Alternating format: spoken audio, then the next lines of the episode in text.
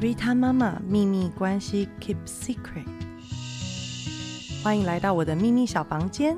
一个女人的日常中要维系着多少关系？亲子关系、夫妻关系、家庭关系、职场关系，还有性。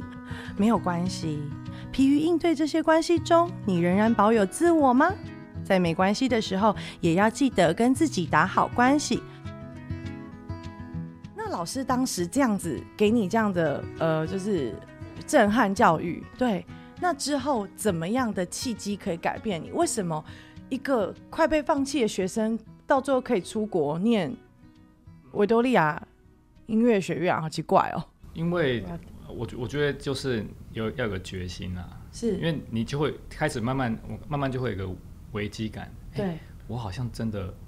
要被踢出踢出这个学校了。是然后我知道老师最在意就是音阶有没有拉哦好，但是我对我那时候就音阶其实拉乱七八糟的。没有一个小孩爱拉力音阶，啊，那我记得当时我就因为两三次之后，老师就是都一样非常冷漠的对我，是我就会觉得老师是不是不管我了，是对，然后我就有那个危机感就出来了，对，我就后来就有一很很长一段时间都就是练音阶，是每天八九个小时都练音阶，每天八九个小时对都练音阶，我一起来就是在在琴房，因为老师为什么那么生气？因为那时候台南艺术艺术大学它是它是新学校嘛，台湾的新学校，对然后音乐系那时候就是一个全新的，一是，个全新的一个系数，所以他有背负着一点压力，对不对？也不是说他背负一下，他他他是希望说进来的每一个孩子，他都是是要音乐路是非常顺遂的，非常是有在在这哦个七年里面，对他是训训可以训练出一个非常专业的演奏人才因。为他已经确保了这对些高中生不用遭受那种对一般高中生的课业压力。对可是你怎么可以连没有课业压力的时候对你就拿来玩该不做练的对？事情还不然后做再，来是，对对再来对，是他那时候他用了非常多的心力，他把所有的设备设施都都最好的学校最好的资源都在音乐系了。哇，我们像我们当时候进去，我我第一我记得我第一届我们就二十三个学生而已，是收满是三十个，哎，二十三个，你如果不好好练琴，真的马上被注意到。啊我以为你们系上会有五六十个人，二十三个没人有你也太明显了吧？呃对啊，二十三个啊，那六对百我们是六百多个人里面是挑了二十三个出来是，还没有挑满，因为其他对其他六，因为其他还有七位的名额嘛，对但因为就是。他们可能评审那时候觉得是没有到没有达标的，我们是我们那时候是一人一间琴房，哦，啊一人管一间琴房，然后哇一间琴房里面是两台平台琴、三角钢琴、平台琴，哇，两台钢对，琴全新的，然后琴房里面都有冷气啊，配置两台三角对，钢琴，然后是一一人一间，哇，所以你随时你想要练琴，你都是都可以进去，对不像现在很多一些音乐系，大部分都要共用都是要等琴房嘛，对排对琴对房，对对，或是要买什么琴点啊，你要是练琴，你还要跟学校买时数，是但那是不是它是免费，就是你你自己，是这就是你的琴房，是那你常常不在琴房里面，哦，你去哪里了？啊，是那走过去，诶为什么琴房常常都对，空而且的？二三个 one two three four five 很容易就数完 了。对啊，谁没来都知道。，对，对啊那是所以我是觉得我在，他也觉得我在浪费资源，对，对啊，那不如把这个名额给别人。我记得那时候我就是每天都关在琴房嘛，大概对好几个月，对，就是我吃完早餐我就回回琴房，是然后就其实也没有跟同学这些有有接任触任何接触，就是对然后我都关灯，对，因为为什么就是要关灯就是要练手感啊。我就看不到琴了，我就是在练，完全就是打开耳朵听音准。呃，几个月后，对，老师他就终于他就听听听听我哦听我拉音阶，没有在关抽完整屉了的，非常非常精准、非常精确的拉完，然后后来他就又恢复正常，继续哇就，是导就是教我更新就新的东西，曲曲目这些东西的。只是要在老师面前拉一行音阶，就要努力这么久。儿子啊，你听到了吗？ 后来我大学就去澳洲嘛，是为什么因你为大南学会突然又跑去南澳艺洲？南艺那时候我没有我没有没有念完，我就对去澳洲。那我觉得这也是一个就是跟老师的缘分啊。那时候是南艺刚好请的这位这位教授，就是他是日籍的一个一个教授。那他他当时他是呃维多利亚艺术学院，澳洲墨尔本维多利亚艺术学院的主任，主任对。然后他来就参访，来参访，然后是刚好就就是有学校有安排了这个大师班的课程，是那都要筛选嘛，筛选了两两一两位这样子。跟大家解释一下大师班是什么，就是一位非常有名的教授，不管在学经历，然后都很棒，或是出名的音乐家。然后大师班呢，就是优秀的孩子可以站上台，然后拉一段给大师听，大师就会就你这样子的呈现方式。修正就是跟你讲一些哦，如果是他会是怎么样呈现？嗯，看大师班的过程就是一种啊，觉得天哪、不是每一个人都可以站上大师的面前，嗯是对。那通常去上大师班的都会需要比演奏能力稍微优秀一些的学生。那站在舞台上，对不对？然后下面嗯对坐满了人，因为所有人都会来听大师班，对不对对？，类似这 样子。就像最近呃前一阵子陈瑞他在国家音乐厅开大师班嘛，就这样有就国整个满满的两几几千人的那真个的观众，然后对台你在台上拉，哦，对这其实台压上力那压力几是个孩子对真的很了不起，对嗯对对，那那时候当时就是那位呃日本日籍的教授，他就是来，对他叫做米瓦口。那他他来，那刚好我我就是因为会有会有甄选嘛，是我就拉那时候甄选让让音乐系的里面老师有选到，对然，后我就去参加了他的大师班。好励志哦！你不是本来要被踢出 去，然后后来获选大师班，这对这故事也这个故太事励志了对吧？好感对后来人后来就对就努力了嘛，在小提琴上，我就知我就知道说我该做这件事情。机会是留给准备好的对人。嗯我现在对想起这句话，对，所以之后那之后的就是的练习，我就会知道哦，原来我我的练习方向需要是这样子，是要需要是这么精准精的去。确的，对，精精确、精准的是去在意我的干净，还有精音音准这些的对，而不是说我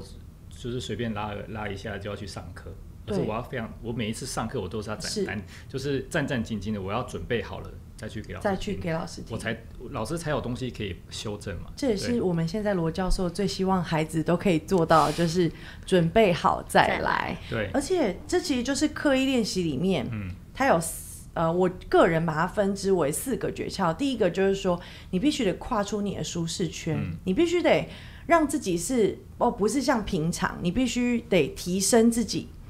的技能的话，你必须得跨出那个舒适嗯圈，你要刁难你自己，有一点点刁难你自己。再来就是说呢，它不是一种机械式的练习哦。嗯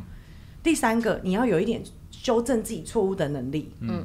然后最重要的是，你必须要有一个顶尖的人告诉你他的观点是什么，你必须得听进他的指导。嗯而且优等、杰出、顶尖之间，他们的差异就在于大量练习。嗯，你知道优等的人、杰出的人跟最顶尖的人。最明显的差异就是练习时数是不一样的哦。嗯这本书里面有讲到，就是说，他有跟你讲到说，优等的学生平均一个一个周一周就是花十五个小时练习，嗯一天大概是两个小时的时间。嗯那不要再说杰出跟顶尖之间，尤其是孩子在九到十二岁青少年时期，他们要持续学习就会更加困难，因为学科的东西很多啊，对不对？他们就是没有办法有那么大量的时间去做。可是如果在这个阶段没有放弃的人，有持续再去做的人，他将来的成就都会与他人有所不同。嗯那上了大师班之后，我还因为我们私底下是好朋友，我还知道说上了大师班之后，你跟这个老师的缘分并没有断，对不对？对，因为我哥哥他在那当时他他比较小是就去澳洲当小留学对生留学了，所以也他就在墨尔本。然后老师他也是在墨尔本，所以当时我、哦我我会固定每一年都会去，就是去寒暑假会找我哥找我哥哥嘛，是对。然后那时候我哥哥就突然想到说，诶，你要来？那时候刚好是我记得是呃十二九，就是一个秋秋天的，就是大师班，我拉完之后，然后我对我是隔年的寒对假，我要去找我哥哥，对，然后哥哥就说大概说相隔只有半年的时间，对然后你就要刚好要飞到墨尔本，对，然后那时候我哥哥就说，诶，那你要不要来，就是带个带琴来澳来墨尔本？然后我就带着琴去了，哥哥他也去联络联络的那个呃，他们叫做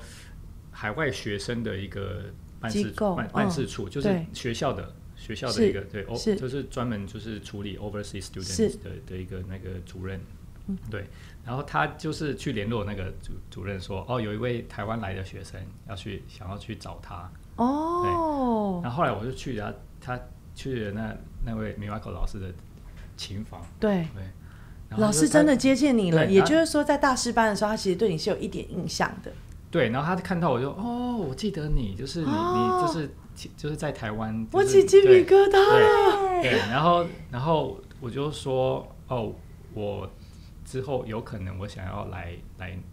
澳洲留学这样子，是然后像我有准备一些东西，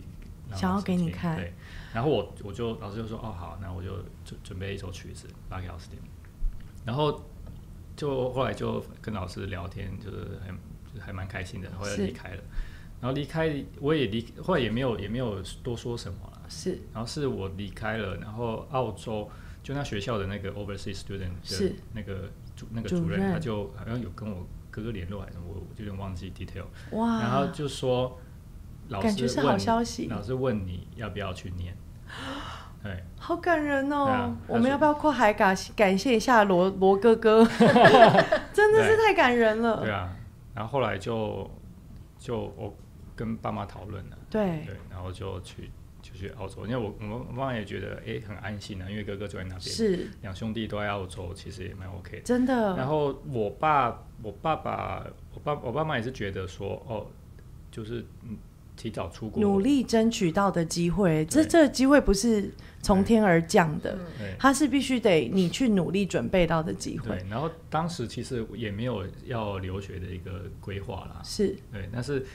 爸妈就觉得说，哦，你既然有这个机会了，那就去吧。然哇后然争取到对啊这个机会。这第一个是学校很不错，因为对，它算是澳洲算是数一数二的名校，它是是它就是墨尔本大学的的附属的一个艺术学音院艺，术学院，然后再来就是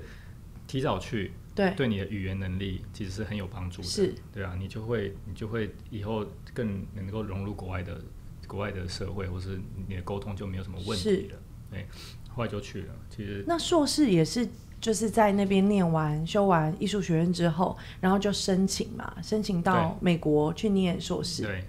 对哇，奖学金！我看到的是，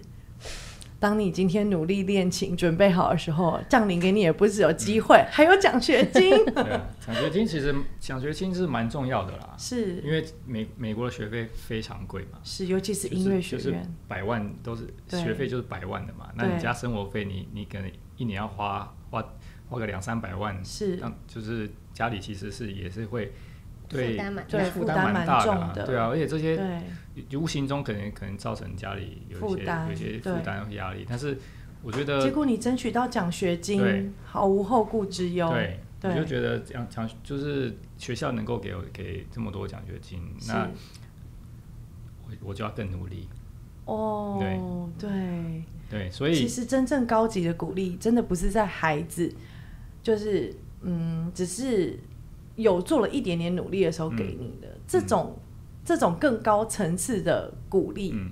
其实伴随而来是你一生的转泪点呢。对嗯，对像我女儿她大概也是四岁多接触是小提琴，但是她有一点算是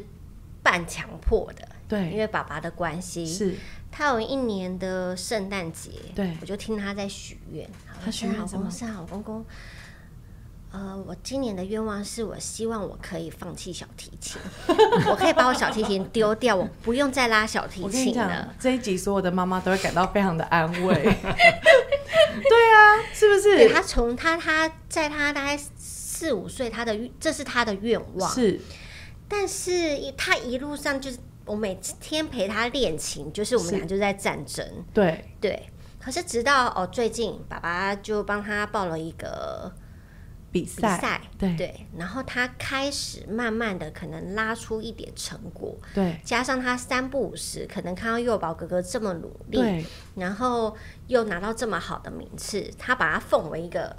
偶像，真一的个目标。所以他每次从你家回来，真的或是你们上完课离开，对他当天都会很认真的在练琴。对，对，好感人哦然后直到有一天，他突然跟我说：“妈妈，我好喜欢小提琴，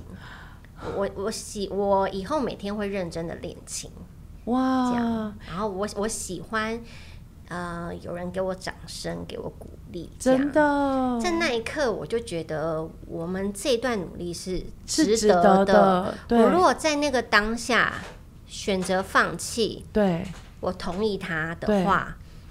他就尝不到他今天的是那个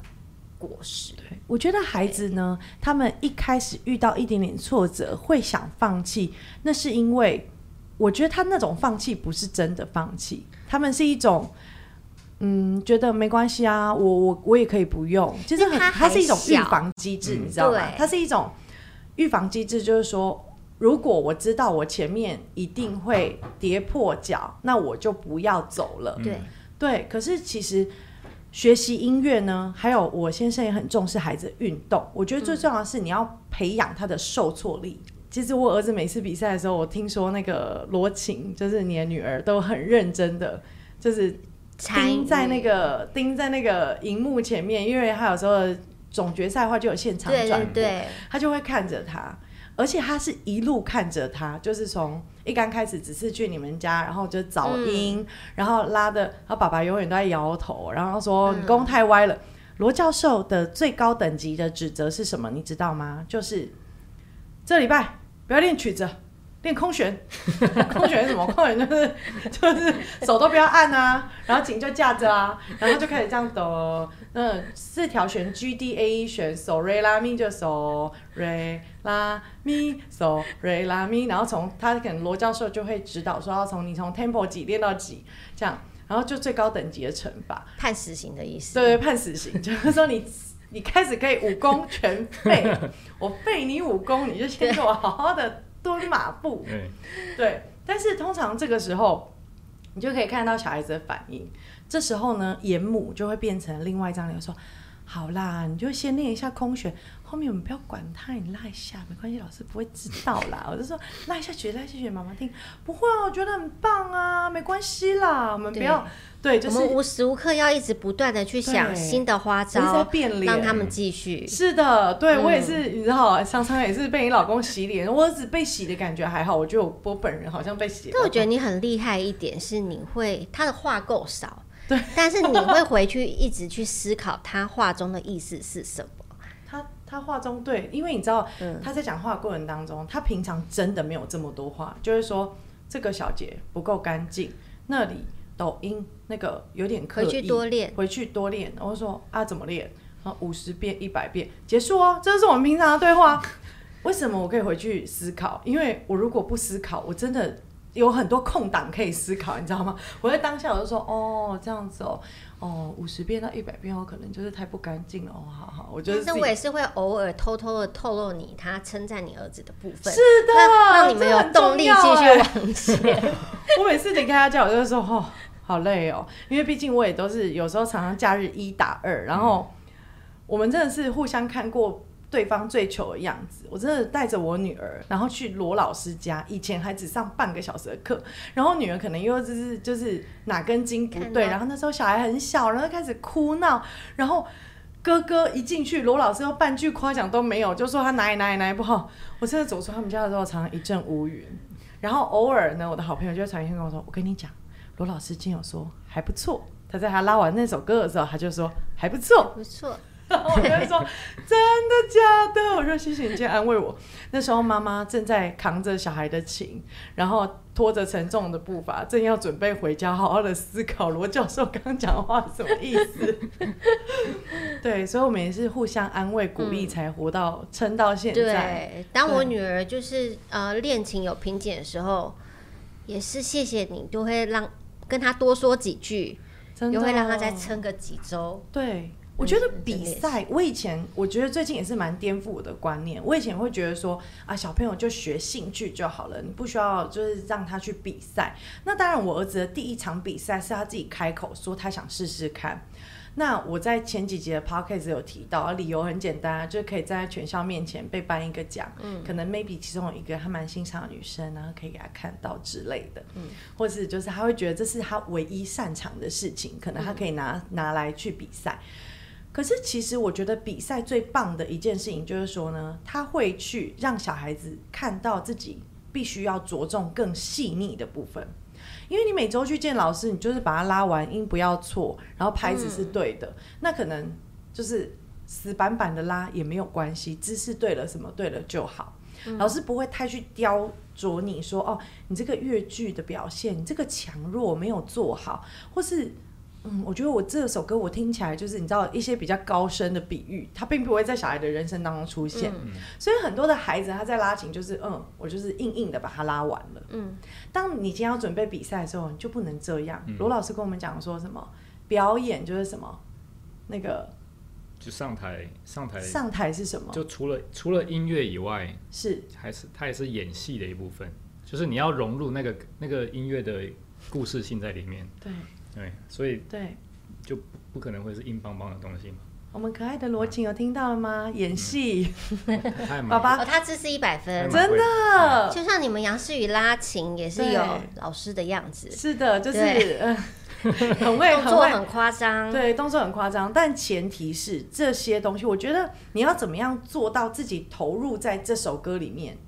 你必须要够熟啊。嗯，你不够熟，你光在那边找音感，然后注意自己的时候，哦哪里不要错，你就北湖啊，还对注意你的表现，还对注意要演戏，对不对对？对，对，没有办法想到这么多，因为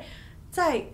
音乐的当下呢，如果你必你不够熟练，你必须得在乎的事情真的太多了，这就是你的心智表征还没有发展到那个阶段。嗯，当你今天练习的时数够长的时候，你就大概可以知道说，哦，我等一下大概多久之后，我就要开始什么样的动作，然后什么样的动作要进来，那下一动可能要慢下来，你可以 think before，嗯嗯，对，你先对想了再做，对，对，而不是你在做的当中就还要顾虑自己有没有做错。嗯，对，我相信很多的家长是他们会觉得我孩子也没有要走专业，是，学音乐学兴趣就好。对他如果不想练琴也没有关系，你逼迫他练琴，有些家长会觉得是抹杀他对这项乐器的热情。可是我们都觉得小孩子不会在，我跟你说，小孩子这通是常训练，是他会在他的呃准备要受挫之前，先提出一次我想放弃。对但是你只要告诉他说没有关系，我们已经投入了这么多的时间，我们就去试试看我。觉得这不论是对他，对只是对这项乐器而对言，我觉得这是对他的人生整对，个过程都是一种负责任的态度。那是一个耐挫力的训练对，。是我一觉个得训运练，动跟音乐都是你要做很台上十分钟，台下十年功的事情。对运动也是这样啊，比如说你从不会游泳到学会游泳，从不会这四个姿势，自由式、仰式、蛙式、蝶式，学会是人生当中最容易的。我常常跟我儿子说，你知道学会有多容易吗？但嗯是学得好，可能要花上你一生的功夫。对是，对对，他在面临挫折当中，如果你真的我跨过了那个坎，就海阔天空。嗯，可是如果妈妈，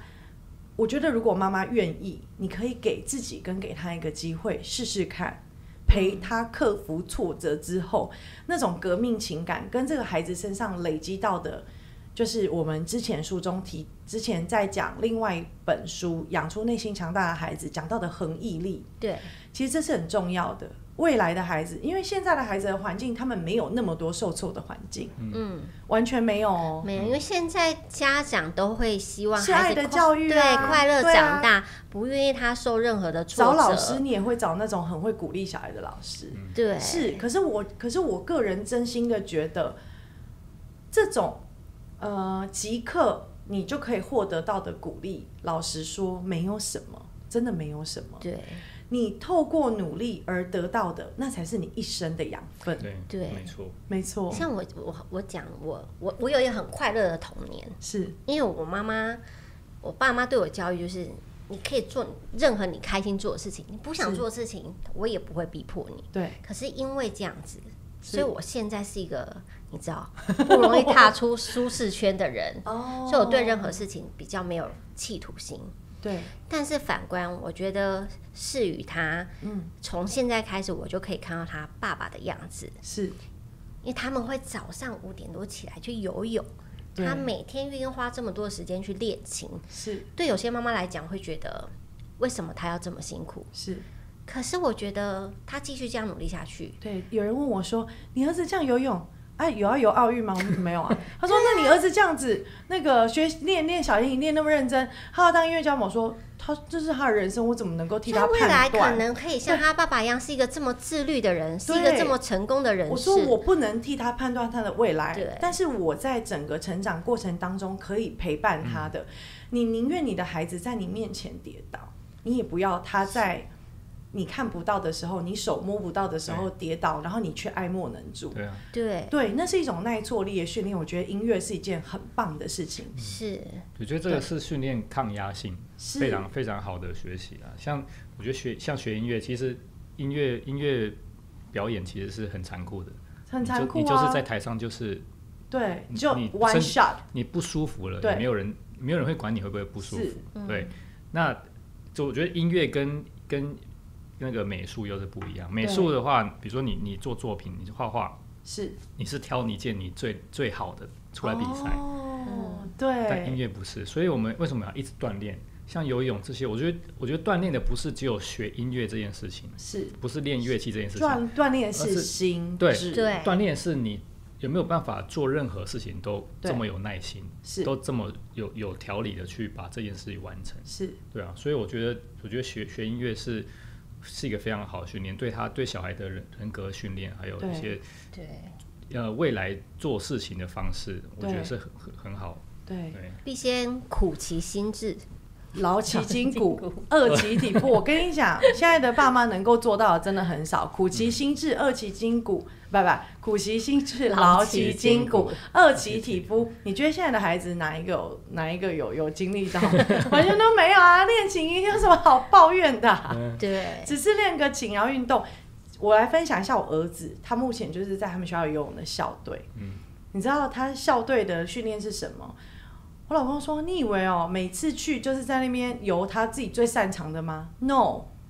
一样基手本抓着功，浮板，踢脚，嗯，嗯，再来只动手，脚夹脚夹着浮板划手，嗯，来回哦，都是几百公尺几百公尺哦。为什么要训练这么基本的动作？他可以游啊，为什么要弄浮板？为什么要训练单个部位的动作对？你要训练他的肌耐力啊，对，对不对？然嗯后在你累到最后，就是累到一个快要真的不行的时候，你知道那时候干嘛吗？教练会叫他游冲刺，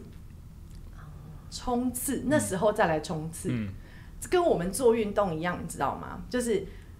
你要到心跳达一百四十嗯分钟，呃，一分钟一百四十下的时候，这时候来做冲刺，对，你才会开始燃脂。嗯，各位妈妈应该都非常的清 楚，所以就是这样子，嗯你就是一个累到意志不力的行培养，的意志力，就是在这里嗯发挥。对，对，最后我们这一集节目非常开心，就是我们竟然可以聊得畅所欲言，然后这么的快乐，然后也要安慰世界上所有的妈妈们。不是走你们家小孩会叫妈妈拉拉看哦，每一家的孩子都一样耶。嗯，对我昨天跟他在那边干嘛？有一个音是哆，下一个音是 re，嗯，第二面，呃，re 是呃哆是二指嗯， ，re 要换成一指，嗯，常常因为都换到 re 太慢，角度不对，我就说杨世宇，你现在听得出来了吗？你要练什么？然后说哦，练哆 re 就好。那一长串有非常多几十个音符哦，就练那个哆 re 换对把位，换把位，嗯，就是练换把位，就是那两个音嗯你去追求。可是它并不是一天就可以建构而成，它也不是他刚学会就可以感受到自己必须要做这件事情。嗯嗯，它都是就是跟罗教授的经历一样，它都是一段一段一段的磨练，然后造成你的。建构你比较强大的心智，然后最后反映在你的表现上。最后，我们要请罗教授为我们带来一首罗教授自己说，怕我到时候那个音那个发音又念不准，有没有？ 就破坏了我们今天美好的一集。带来带来一小段太意式冥想曲吧，对啊，就是比较抒情柔美的一首曲子，对，这首歌很适合妈妈当陪小孩练琴，练到有一点崩溃的时候，我们就眼睛闭下，眼睛闭闭闭上，然后去听这一首冥想曲。